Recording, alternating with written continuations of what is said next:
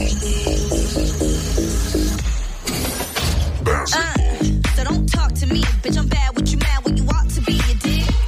I'm a boss. You see, count six figure stacks, and it's all for me. It's big. These hoes need to. Fall back. Talking loud in my area. So, welcome to Heidi Matthews On Demand, the new podcast that sounds like a brothel. My name's Heidi Matthews. I am a professor of law at Osgoode Hall Law School at York University in Toronto, Ontario, which is, yes, in Canada.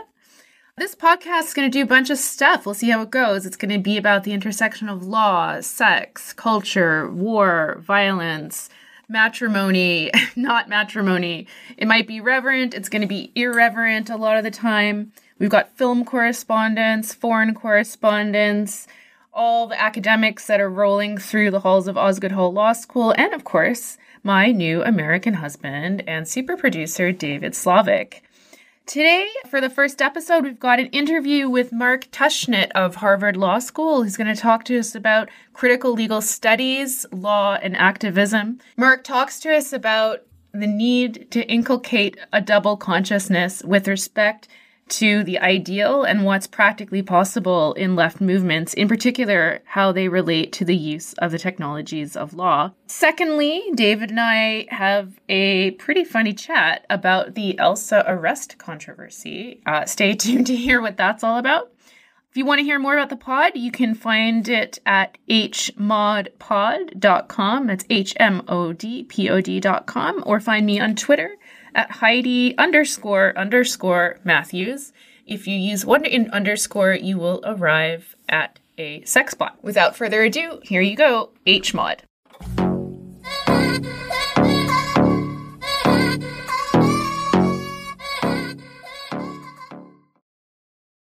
I am incredibly privileged um, and thankful to have Professor Mark Tushnet joining us uh, for this section. He's William Nelson Cromwell, Professor of Law at Harvard Law School.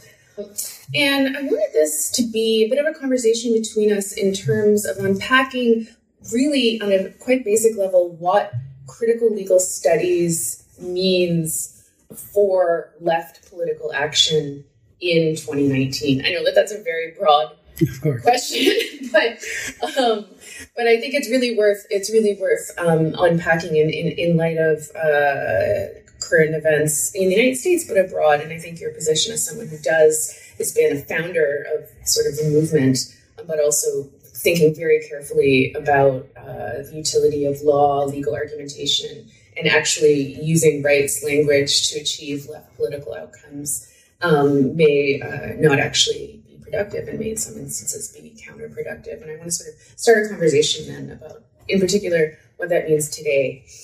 Yeah, of course. So let me just start and then we can pursue the conversation where you think it uh, should go. Um, I would start uh, in talking about um, the utility of legal argument to achieve progressive ends uh, with what the critical legal studies folks uh, ended up calling the indeterminacy thesis. The argument, that argument, is that um, the take any subject you want freedom of expression, uh, gender equality, LGBTQ rights take any area you want and look at the uh, call them legal resources that are available in the d- domain. The, the texts, the doctrines, the case law, and so on. Um, just whatever those materials are. the indeterminacy argument is that those materials uh, can, can be used to generate essentially any result, whatever. So, a pro free speech uh, position or an anti free speech position uh, a pro uh, gender equality or an anti gender equality position. And the when that is done well, that's an important qualification. Um, the arguments for or against are equally defensible as a matter of law. Uh, um, good lawyers won't be able to say this anti-LGBTQ argument uh, is legally defective. They can say we disagree with it, but they won't be able to identify flaws in the legal reasoning that produces it. now, I, I want to say, fill out just one point that I went over. I said, when done well. So it, it can be the case that you know, uh, progressive lawyers can literally out lawyer the other side by by being better than they, the other side is. But uh, and of course they can be out lawyered if they're not so good, which is why progressive lawyers have to be you know good lawyers independently. Um, uh, but uh, but it's not the sort of intrinsic quality of the arguments that uh, that carries the day. It's that you just have one group of lawyers are better than another group of lawyers at figuring out how to deploy the arguments in support of the result. Given two sort of equally talented lawyers, they can they should be able to essentially argue to a draw on the legal domain. now, what one implication of that is that um, although progressives can win legal victories by, as I put it, outlawyering the other side, um, there's no systematic way of uh, guaranteeing that. Uh, um, you can win a Supreme Court victory on some issue, uh, but uh, why you do so is fundamentally not because you've figured out the right legal arguments, the, the, the correct arguments. Um, and, and I should say, uh, um, and I think I'll stop and then see where you want to go with this. Um, even after winning a victory, uh, there are always, think of them as residual domains, uh, uh, where the same structure of argument can reproduce itself. And even though you've won victory sort of at the core, you can still lose all the stuff, uh, all the residual stuff. Uh, and um, the effect of that can be to narrow the core quite dramatically. So it looks like you won something significant, but in fact, all you won was this particular case. And I think maybe one of the almost paradigmatic or at least pretty important examples of that would be uh, the sort of winning of the right to choose, as it were, which, as we know, is not actually what what would happen in Roe v. Wade, but sort of the um, what looked like a, a, really big and progressive victory at the time became susceptible to being subsequently whittled down by the courts, and now um, really the political capacity from a material point of view to obtain a right to choose again. Not that that was included in but is, is, is actually really severely in question and, and in many parts of the United States not available anymore. And I think that, that in particular for, for progressives today, it's very difficult to accept that the decision in Roe um, might not have been the best way to go about achieving the material outcome that they wanted to. And I think even more than that, I think the worry is that if we introduce that element the, the skepticism about the sort of privacy based rights claim that was pursued in Roe, then we're going to risk, I think this is what leftists and progressives in general worry about today, that we're going to risk um, uh, uh, undermining or risk weakening the, the left position even further. And so somehow we, you know, have to hold on to the one thing that we do have, which is 1973. And I wonder if you could. Yeah. So so so uh, Roe Wade is is. I, is I think uh, a decent example. I, I, just and I've written in, in, this vein using Roe as an example, I've come to think that it might be sufficiently sort of idiosyncratic that maybe people like me ought to shift to some other uh, core kind of use some other uh, case or problem as the core example. But since I have thought about it in the context of Roe, let me just say a little uh, about it.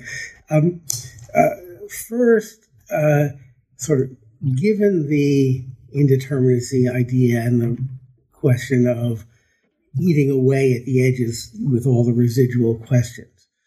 Uh, um, winning the legal victory is the first but not the last step. In order to sustain the legal victory, you have to uh, con- mobilize continuing, I would say, political support for the outcome. So, just the example of the United States, which doesn't generalize but uh, uh, works as an illustration, um, the one of the mechanisms by which Roe has been uh, eroded has been through judicial appointments, which are made by the president and confirmed by the Senate. And unless you win the presidency and get the right kind of people appointed, uh, then uh, you're not going to be able to sustain the, the victory in Roe. Uh, there are similar mechanisms elsewhere uh, for uh, that show why continuing political support is needed. Okay, that's so that's one point.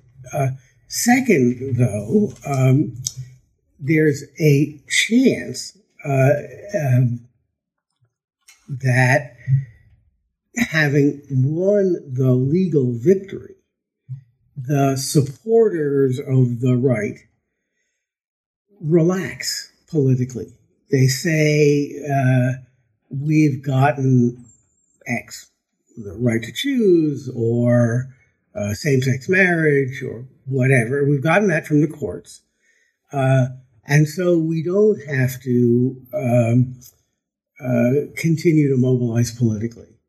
Or we can mobilize politically on other issues.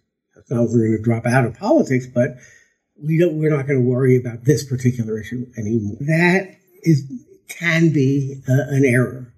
Uh, because again, there might be a counter mobilization uh, to eat, a, eat away at the decision. Yeah, no, you fight against that. But if you lose, you'll say to yourself, well, there's always the courts, they're going to back us up. Um, and, you know, sometimes they will, and sometimes, but the effect is to sort of diminish the investment in political uh, mobilization in support of the thing that you already won. Um, now, one thing that is uh, uh, worth stressing is that a declaration from a high court that there really is a fundamental human right in the premises uh, can be valuable politically uh, uh, when somebody sort of moves against the right to choose or LGBTQ rights in the legislature, you can say, no, that's wrong. Uh, and, um, and, and we know it's wrong because the Supreme Court has says there's a fundamental right here. And so there's this great quotation from Martin Luther King uh, to the effect that I can't reproduce it, but it's, you know, if we are wrong, then uh, the Supreme Court is wrong. If we are wrong, uh, the Constitution is wrong. If we are wrong, the God Almighty is wrong. Uh, and and that's you know, very powerful rhetoric that he's able to invoke the court and the Constitution in this kind of way. Uh, but it's invoking it in a political context, not in the context of well, we can win this case. Absolutely. And so I, I was re listening, uh, it was Martin Luther King Day just a few days ago, and I was actually re listening to a couple of his speeches and was just really struck by, by the notion. I, at one point, he had, he had repeated at some interview in the 50s that, you know, rights are, rights are inside of us, and, you know, it's just for the courts to recognize them. And we all know, and you don't have to be a student of law or a professor of law to understand that um, you know, that's a questionable claim. But what's really valuable is the rhetorical sort of pull, the real strength behind um, that sort of rights claim that persists sort of uh, in the political universe, in the media universe, in the discursive universe, sort of regardless of whether or not that right actually finds a kind of legal purchase that we want in X, Y, or Z particular circumstance. So I struggle myself like with how how do we think through sort of um, making sense of that disjuncture, right? The idea that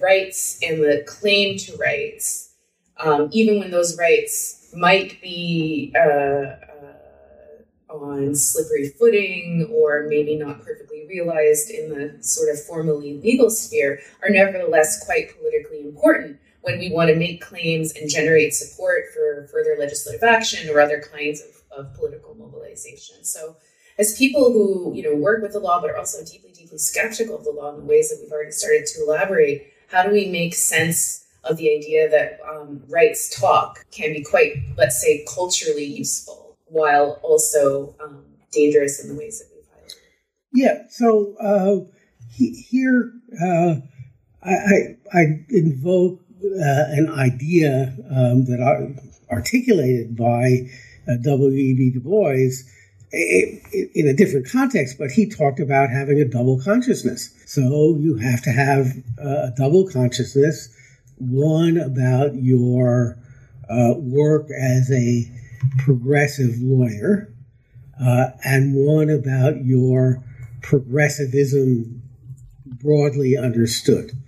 Uh, and and they will, you know, when you're when when you're in consciousness one, you'll uh, think, you know, and believe and need to believe that the legal arguments you're making are compelling arguments. Uh, and when you're in consciousness two, you'll say those arguments are strategically useful for the following ways. There are strategic undersides to them. And we also we have to worry about what our opponents are going to say and so on. Um, but it's just you, you know uh, you live with this dual consciousness, uh, and and Du Bois, you know, Du Bois' position was that African Americans did that as part of their lives, and and so it's you know it's doable. It doesn't it doesn't cause sort of schizophrenia. It's not like you are two people, uh, one coming out and then another coming out. Right. It's, it's dual.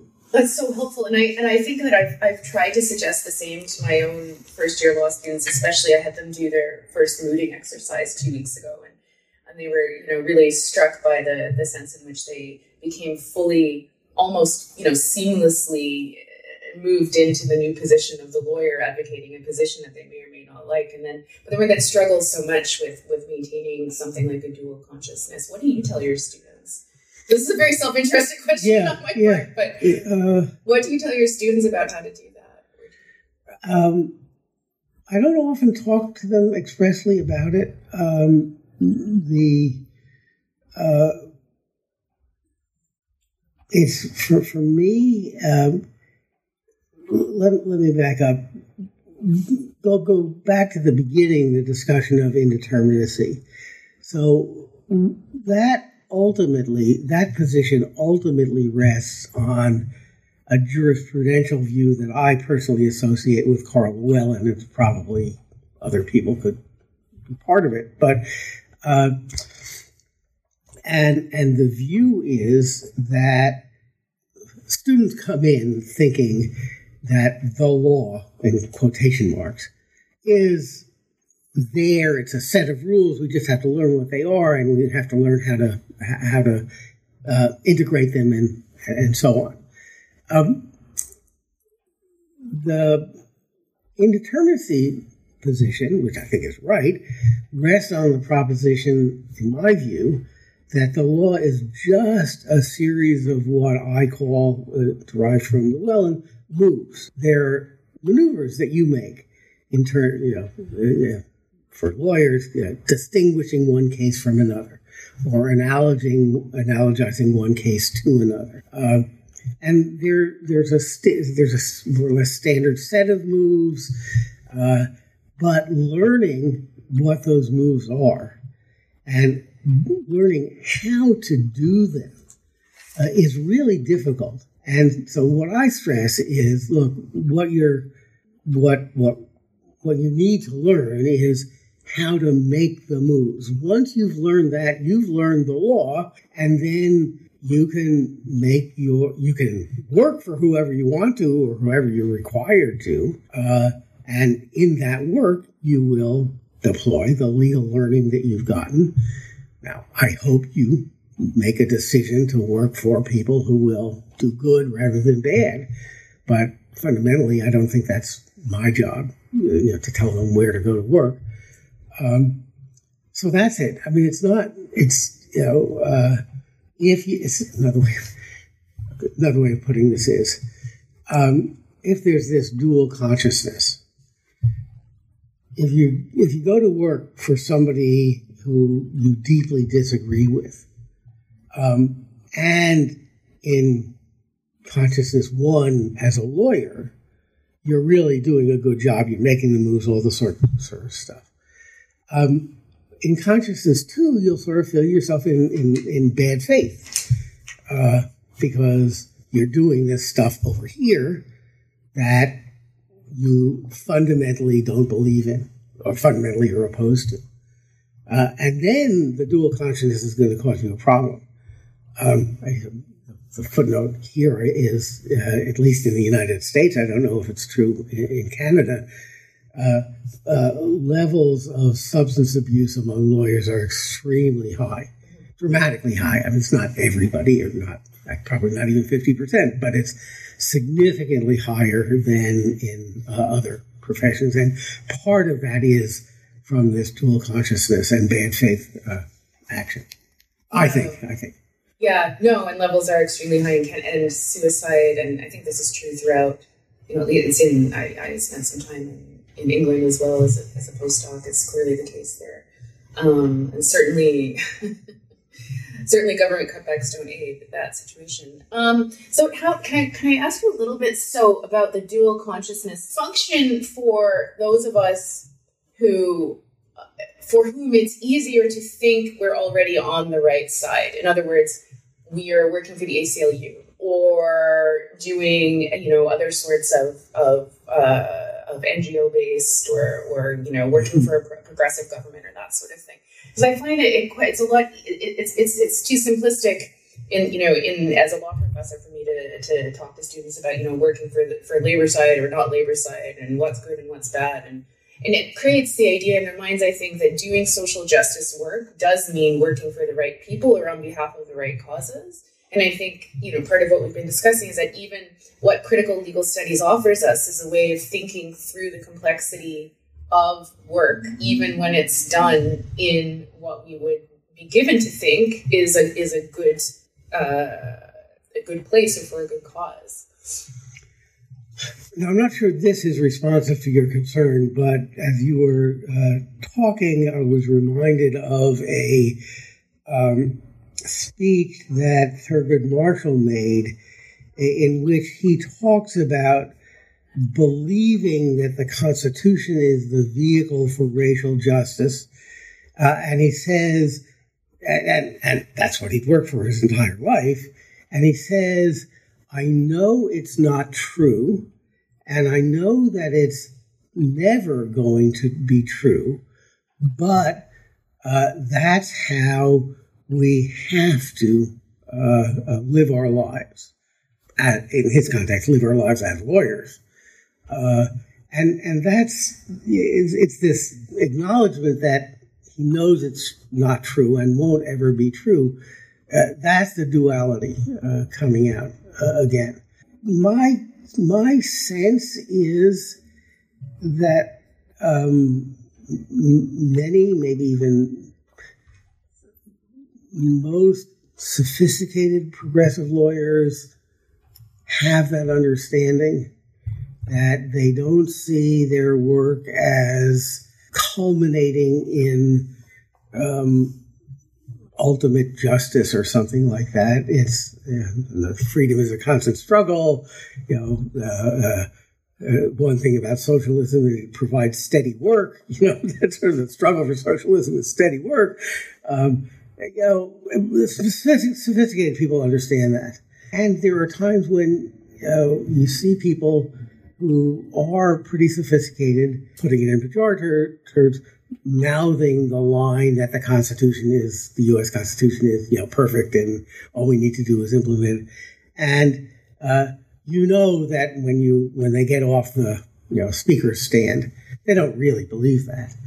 Uh, and they will say, yeah, but that's you know for, for the function of talking to the public. Uh, that's better than saying yeah, the Constitution's imperfect, and you know we, yeah, and we really can't say that our arguments are sort of transcendentally better than the counter arguments. But you know, as part of an overall legal strategy, the legal political strategy, you make strategic decisions, and they're, and they're they're fine. They're not in bad faith. They're not trying to delude people or anything like that. Um, there's a core component that is true always. So, so that, that's fascinating. Thank you. Is it? So I'm wondering for for somebody, if, from your perspective, as somebody who's you know left politically aligned, teaching, spent your whole life teaching and working within the law from a, a skeptical and critical point of view, is it a bad strategic move to generate a sense of distrust or acceptance of indeterminacy as a general political matter? Um, I understand the argument that it is. It's been made uh, th- ever since we started talking about critical legal studies. Uh, it actually was made in connection with the legal realists two generations before us. I, I think of critical legal studies as uh, an, uh, uh, uh, an, updated but not obviously improved version of American legal, legal realism. Uh, it's just a, for me, it's a, a new label uh, for it, um, maybe with more explicit acknowledgement of a particular set of political commitments. Um, so that argument has been around, and um, there are moments when uh, it, it, you think, yeah, maybe that's right. Uh, maybe these are, we ought to, you know, these are these critical legal studies arguments are good, correct arguments as a matter of theory. Maybe we ought to tone them down or so on, given the current political circumstances. But uh, I have been struck. So I started teaching in 1973. Uh, and started doing CLS stuff in the late 1970s. Um, I don't believe my wife thinks I've become less uh, leftist. I don't think I have. Um, uh, but what I have been struck by is that I've been internally. I think I've been saying. I think I've been saying pretty much the same thing for 40 years. And I am struck by how much what I have been saying is, in some ways, the conventional wisdom now. You know, eh, eh, the we sort of prevailed, and it's it's weird. Uh, so there there are uh, now in the United States, Trumpism, you know, just uh, has had a very substantial effect on on liberal, centrist liberal legal thinkers.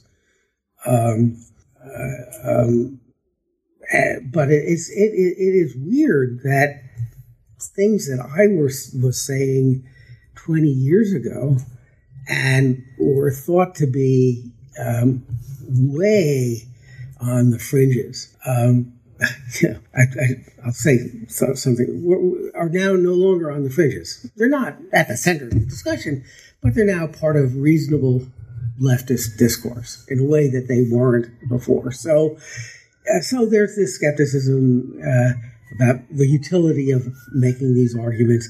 And that may be right at particular moments, but over the course of my career, it seems to me net better to have kept this line of argument going than to have dropped it under the pressure of circumstances.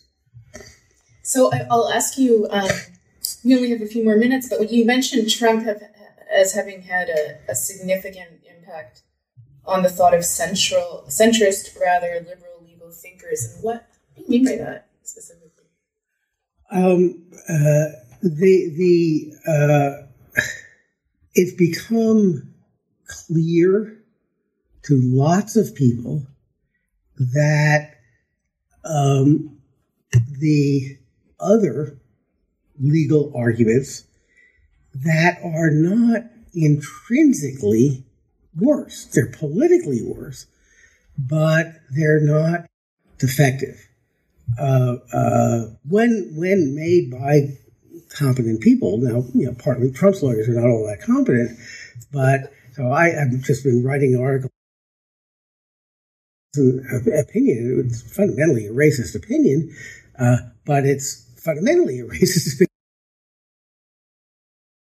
So, you know, it takes a lot of work to uh, expose the the political, uh, expose the fact that these legal arguments are fundamentally political, um, and and the the disillusionment with law as the as, as the recourse is uh, as as the ultimate defense uh, is um, spreading significantly.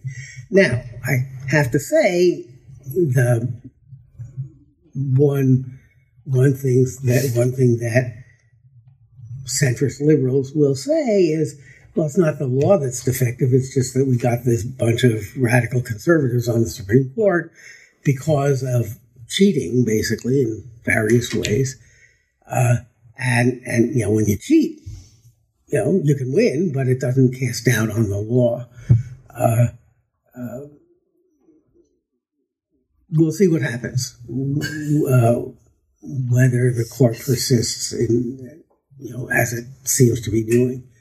Uh, and and what the effects of that will be. The the reason I raise this is the the you know uh, um, they won they the conservatives won control of the court by cheating. Therefore, the fact that we can't win these cases in the court doesn't cast doubt on our claim that the law is ultimately on our side.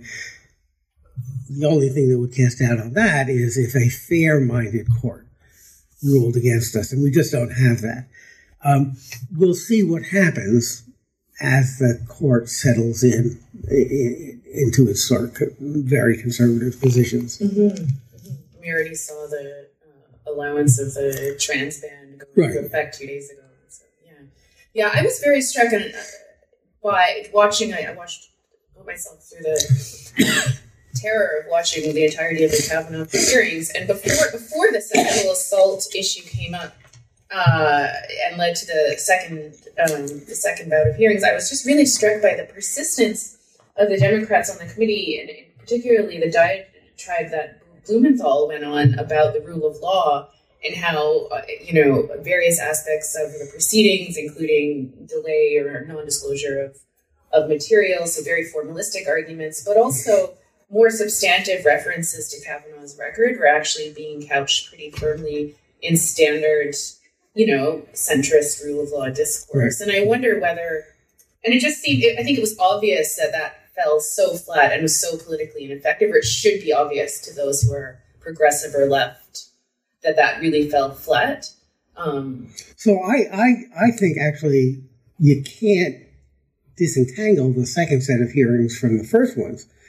Uh, uh, uh, I, I think one of the effects of the second, call it sexual harassment set of hearings, was to cast retrospectively light on the claims about rule of law uh, and cast doubt upon the claims. Uh, um, so I think that I think was, the, the, hearings were, in this vein, incredibly significant in terms of shaping or contributing to uh, the understanding of legal liberals about what the law is. And then we were left. That's so fascinating. And then we were left um, after all the hearings had concluded with this. I mean, my, my own sense was that I was left with this um, the failure of liberal legalism to have any purchase, but also the failure of the political position itself taken, right? So what happened was that the sexual assault hearings ended up being a kind of Me Too based sort of general political position that didn't have any foundation in the law, but then also didn't win the day politically. And I wonder, I mean, what's your is your take on the Democrats' failure? Was that a bad calculation for them to take that route? Or was it simply that they, they didn't have the power to win, but it was nevertheless a good a good strategic move? Um, I'm, I'm more inclined to think that it was the right path to take. That just didn't have the the votes behind them.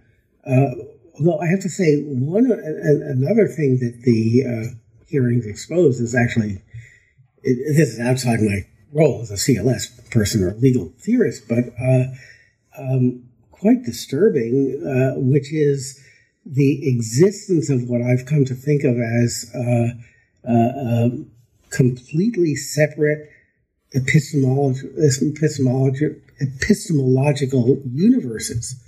So everybody saw the same facts. Everybody saw, you know, uh, and there was completely polarized understandings of what had actually occurred. Um, uh, uh, you know, either he had grossly assaulted her, or uh, she had made it up. Not maybe, yes, she'd been assaulted, but by somebody else uh, a little of that. But it was like there were these two things. There were these two worlds. And if you were a Democrat, you were in world one world. And if you were a Republican, you were in another world. And uh, if you can't get agreement on sort of what the world is like, it's very hard to figure out how you're going to have a decent politics. Right, that's so insightful, and I'll, oh, this will be my last question. But I think we've seen a real entrenchment or sort of uh, solidification of that position with the um, what is now being called the MAGA teens confrontation with the Native American. Yeah, right. So that that right that's been on my mind because that's just exactly that's the second recent example that that right. uh, that has, has you know obsessed me. It's just either nothing happened or they were grossly disrespectful. And so I know this is a, a horrible question, but it's it's one interview technique to offer the to ask the unanswerable question. I mean, what what as either from a legal or just from a political perspective, or some some unison of the two, uh, what do we do with that? Yeah, so I, I don't. It, this is not anything that I have any you know special insight on, uh, and I am uh, you know nearing retirement. And so you sort of, um, you, you, so you need to you, tell me what to do. well, well, you soldier on. I, I used this line from from Irving Howe earlier about uh, working for socialism, and you know, the, his line is the nice thing about working for socialism is that it provides steady work. You know, you always have to do it, uh, and that's sort of encouraging fundamentally it's encouraging. Now, you know, at moments when you do it, you know, you get assassinated, and that's not good. Uh, or you know, you get target. This is this. I I've been target uh, target of uh, hate mail and various things, and and, and it's you know I I brush it off, but. Uh, some of it comes to the house, and my wife is disturbed by that, and that's disturbing. Uh, but you know, what can you do? Just keep on. Mark Tushnet, thank you so much for being with me today. It's been just a delight. Thanks for having me.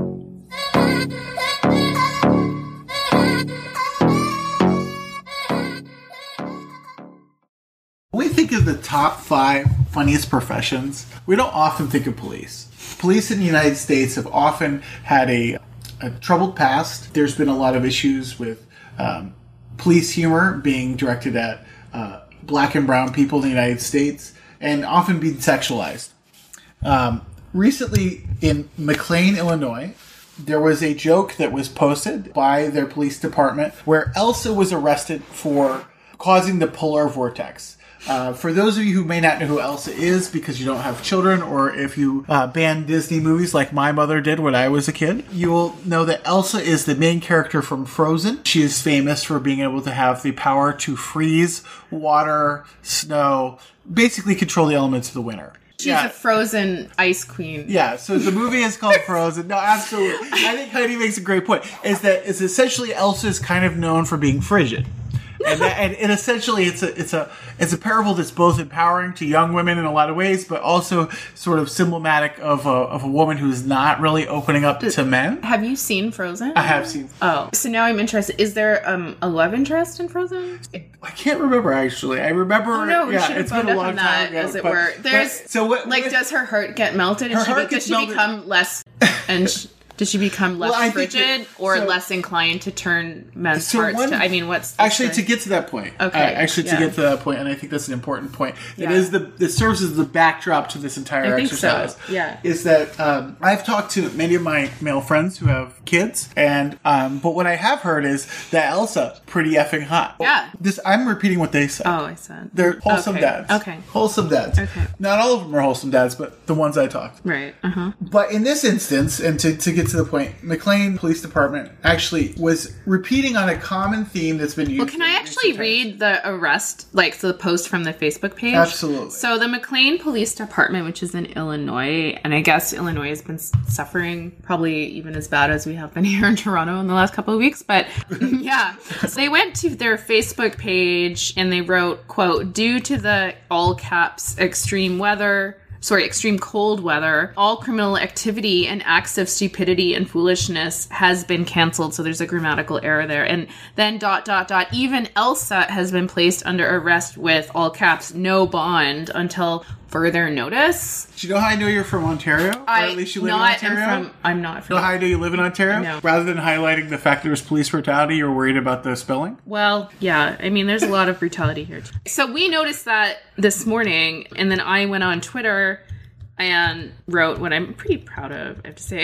it was disturbing, but not, it was disturbing in the sense that, you know, not from an overtly, you know, we're not taking a Me Too position or a sex negative position here, but we were worried about this in some way and we wanted to try and um, figure out what was going on. And so in the tweet, I said, you know, I quoted the CBS News tweet about Elsa, and I said, um, there's a lot going on here. So several options. One, eroticization of arrest or playing out of arrest fantasy. I think for any of you spent any time watching pornography, um, arrest fantasy uh, is sort of maybe a form. Is it a form of bondage? I guess it would be sort of a form of bondage fantasy. It's a control Can you confirm that? It's, a control, control fantasy. fantasy, yeah. Thanks, David. Okay.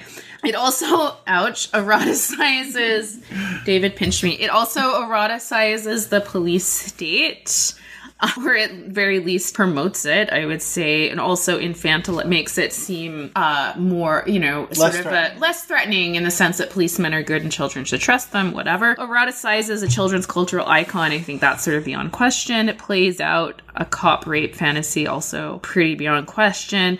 More concerningly, you know, I think from our perspective is that it's wasting public resources in the sense that the police got together and staged this elaborate arrest scene, and it's a sort of climate change denial. And then some people went on and responded saying there are other other worrying aspects to this, such as the feminization of nature, etc., um, which is the pretty funny. feminization of nature is. I thought that was a good one. That's one of the least of my worries. Was it okay? I Yeah, mean, Gaia, etc. Yeah. Not to get yeah too off topic, but but then we, we got it. a bit further into it and we discovered a few things. So this isn't actually the the, the pictures that CBS News had tweeted as being related to the McLean P- Police Department in Illinois aren't weren't actually taken by the McLean. And this is not a Police local Department. station, I want to clarify.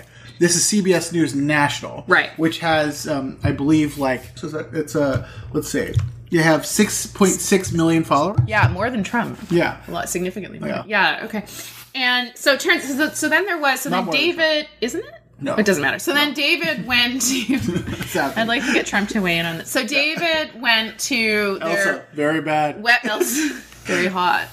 very hot, very bad. Looks like my daughter. Grab her by the pussy. Okay, so you went to the McLean Police Yes, Department website page, Yes. or sorry, Facebook Yeah. page, and they had gotten some blowback But it was not the blowback you would today, expect. but it was not the blowback you would expect. And so they had gotten ple- people were upset because they had essentially the McLean Police Department this today had essentially um, plagiarized or lifted Yeah.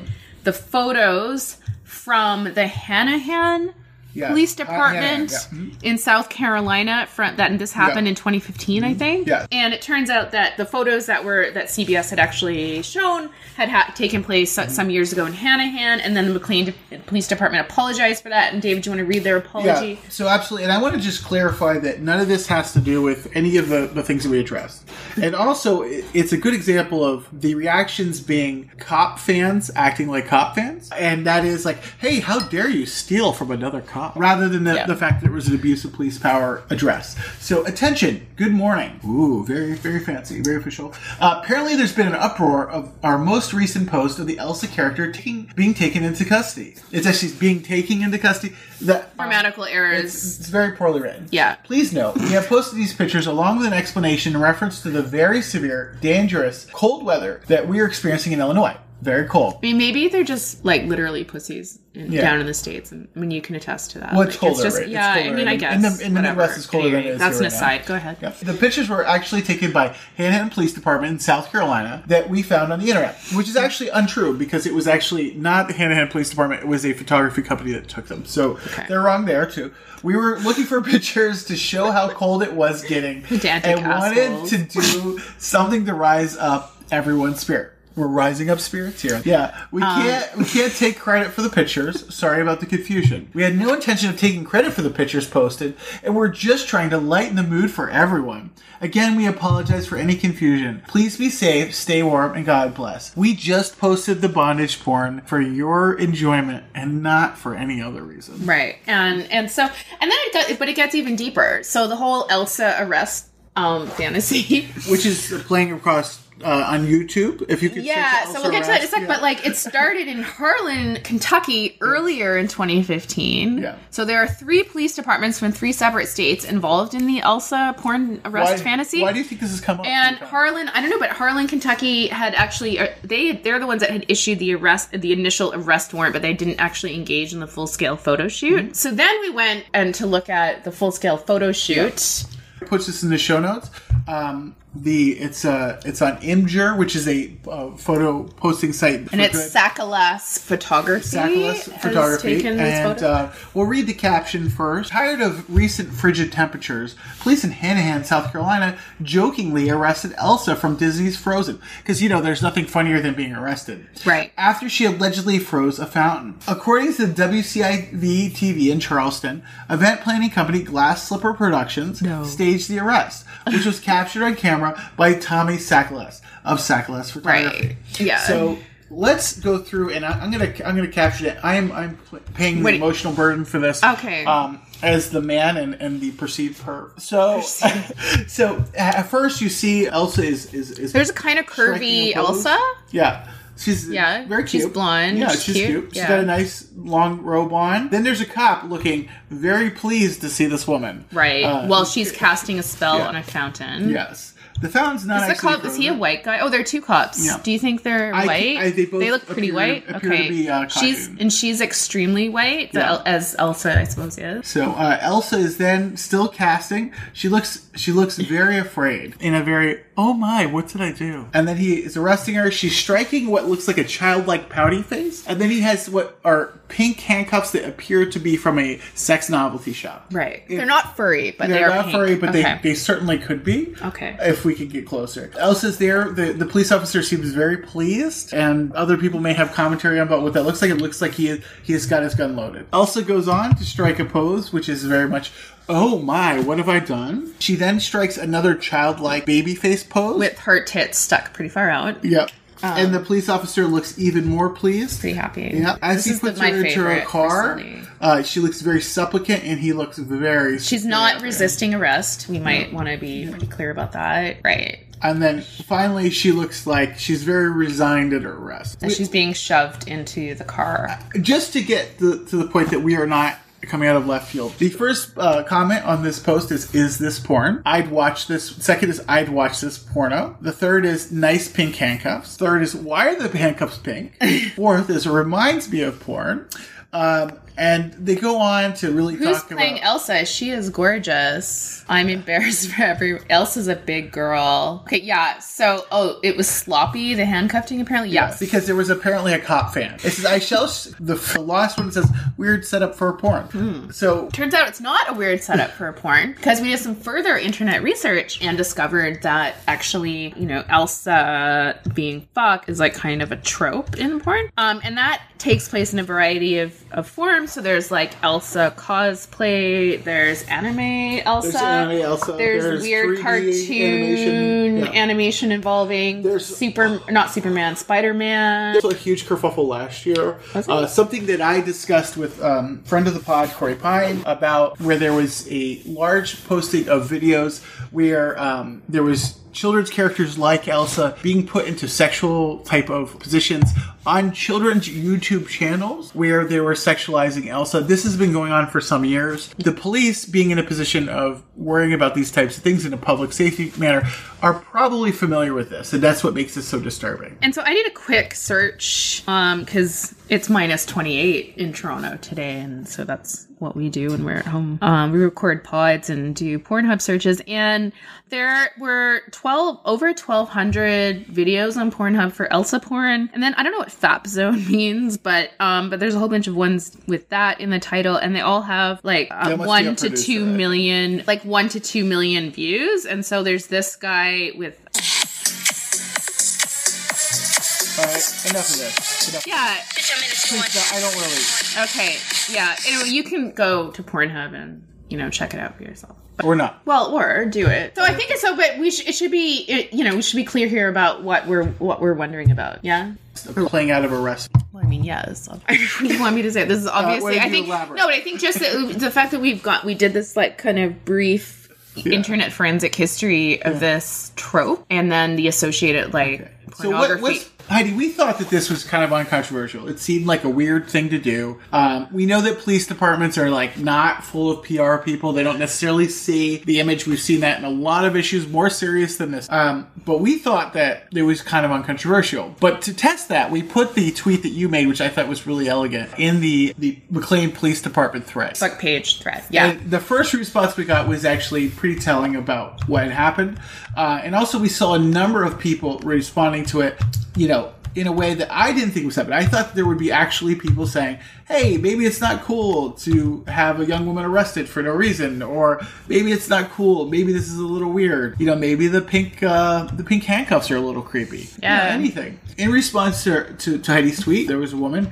Um, let's say her name is Tori, uh, said, question mark, question mark, that lady is crazy. Ha, Referring ha. to me.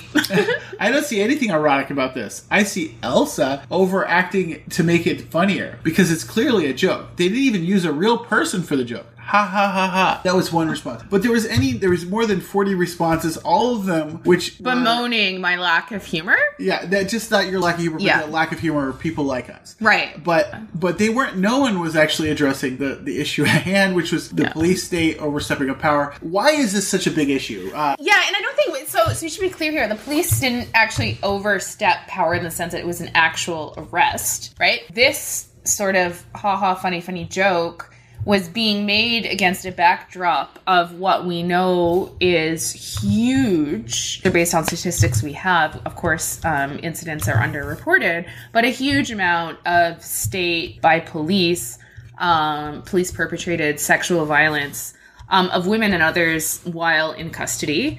And that violence disproportionately affects um, poor women and women of color, um, women who are drug addicted or uh, engaged in sex work, etc.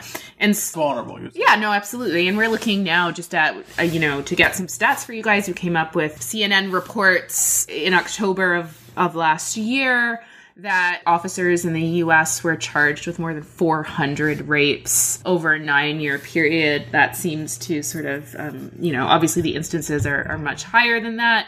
On top of that, there's a very famous Holtzclaw case in the Oklahoma City Police Department where this individual was a police officer who was sort of uh, continuously, notoriously over several years against, I believe, exclusively African American women Yeah. perpetrating uh, acts of sexual violence and rape.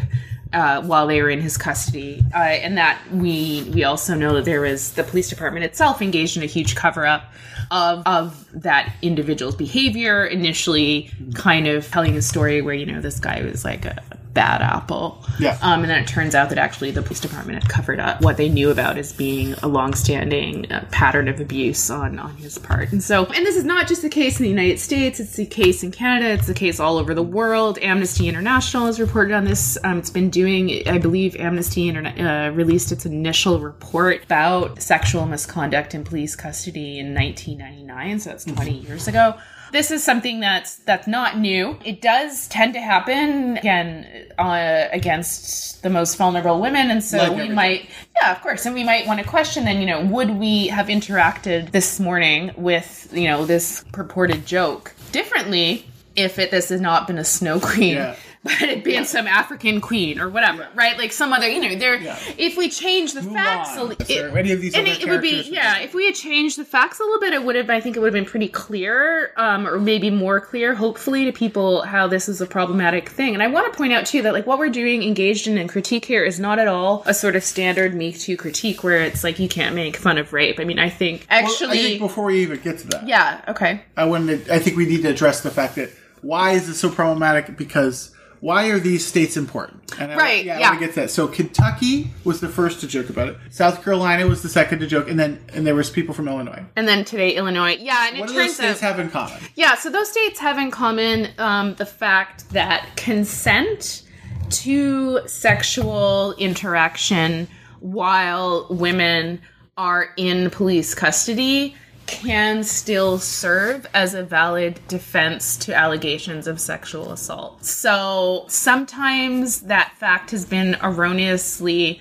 reported to say that it's just simply legal for police to have sex with people in custody. That's Yeah. so so that would be wrong.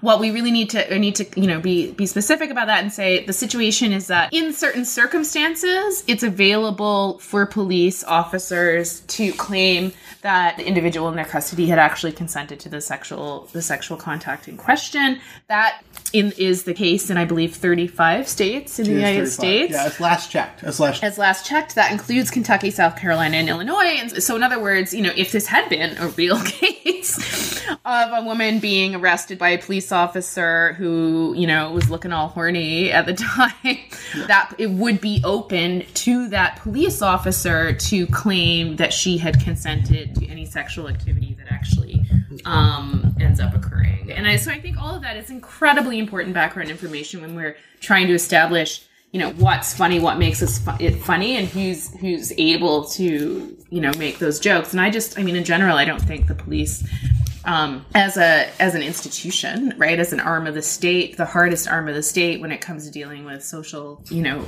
misbehavior as we call it uh, is really in a position to make to make jokes about putting women uh, in arrest especially when those jokes are made in, the con- in a context that's highly sexualized um, on so many levels, right? So sexualized in a way that uh, that addresses certain women, so very white, very blonde women, addresses, as you said, an obvious children's cultural icon, et cetera, et cetera. and one that has been frequently sexualized across many mediums in recent times. And, and that's the thing is that we, we have to just put that in that backdrop. These people are parents, you know, large parts. There's people who work in the civil service have kids. That's normal. They're they're usually cross represented in a way that is similar to other sort of fields. Um, they know about Elsa. They know about these weird videos online, Yeah. and I'm sure some of them know about this things that they have. It's not to be sex negative. I don't really care if people jack it to Elsa, you know. I mean, but I, but I do I, care. I think that there's a backdrop. Yeah, no, I think that the jacking it to Elsa sets the backdrop for a police department thinking it's funny to produce um, four years ago now and then re-disseminate in the context of Me Too and Time's Up, not because, as everyone knows, I'm a huge fan of those movements. I'm not. But I think it's important to be able to make space for critique, notwithstanding my critique of the Me Too movement. In other words, it's important to be able to say that not all jokes are created equal today at all, especially when they concern the police. Um, so that, you know, the cops aren't, aren't really that funny. So, what's our takeaway from this, Heidi?